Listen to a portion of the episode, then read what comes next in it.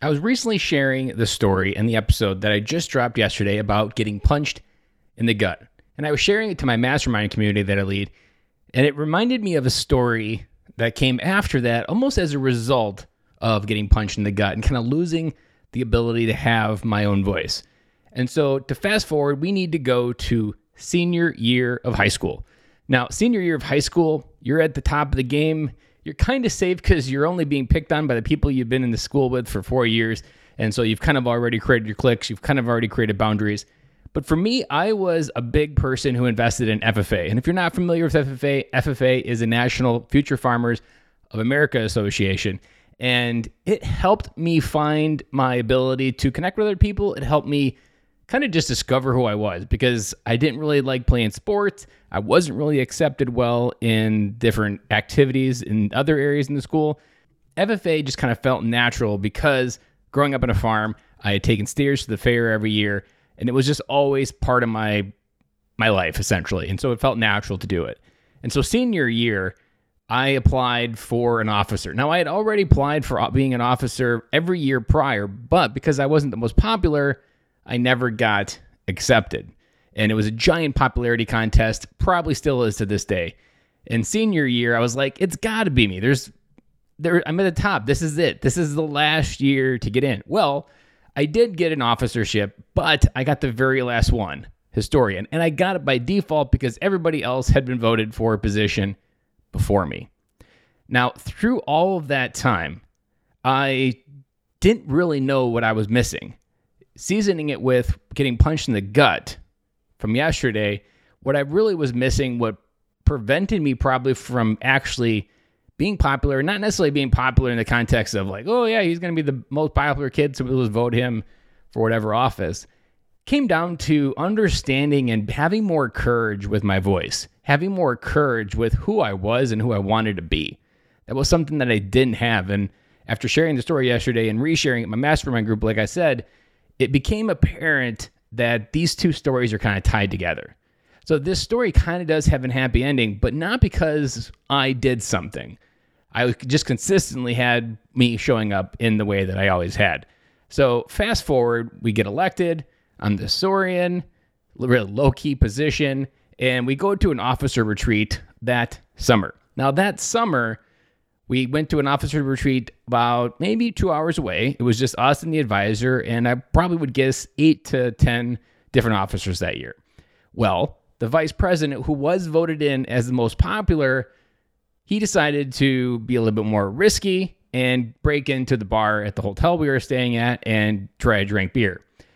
That immediately got him kicked out of the FFA. He lost his officership because obviously that's conduct unbecoming and he was kicked out. And because the advisor knew who I was, he knew the value that I had, but also realized as a popularity contest, he made the decisive decision and made me the vice president. So I got the vice president position only by default.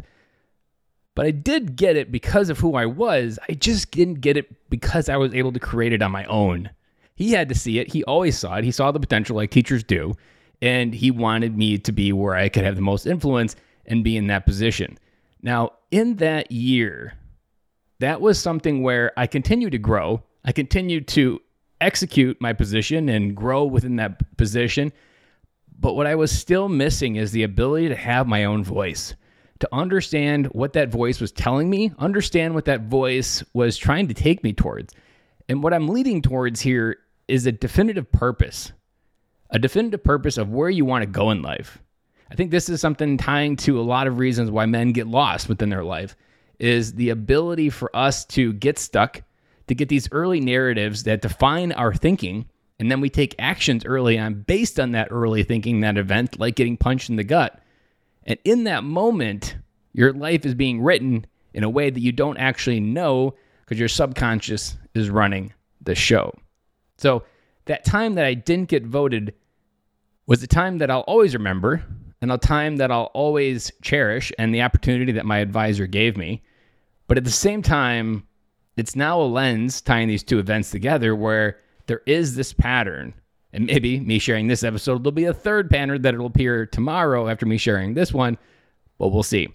But for now, these two patterns of removing the idea of using my voice, that it had the ability to be executed, it had the ability to have courage to speak. Now, knowing what I'm doing now and being a professional speaker and speaking to stages and helping dads do everything that I want them to be able to do and reach their full potential, I realized that was so missing early on in my life that it wasn't something there. It wasn't something that I was even illuminated that I was missing. I didn't even have the words to articulate this. Looking back, obviously at 37, it's easy to judge yourself and be able to say, "Oh man, you should have did this." But back then, I did not have these words to inspire action in my life in a way to go where I wanted to go.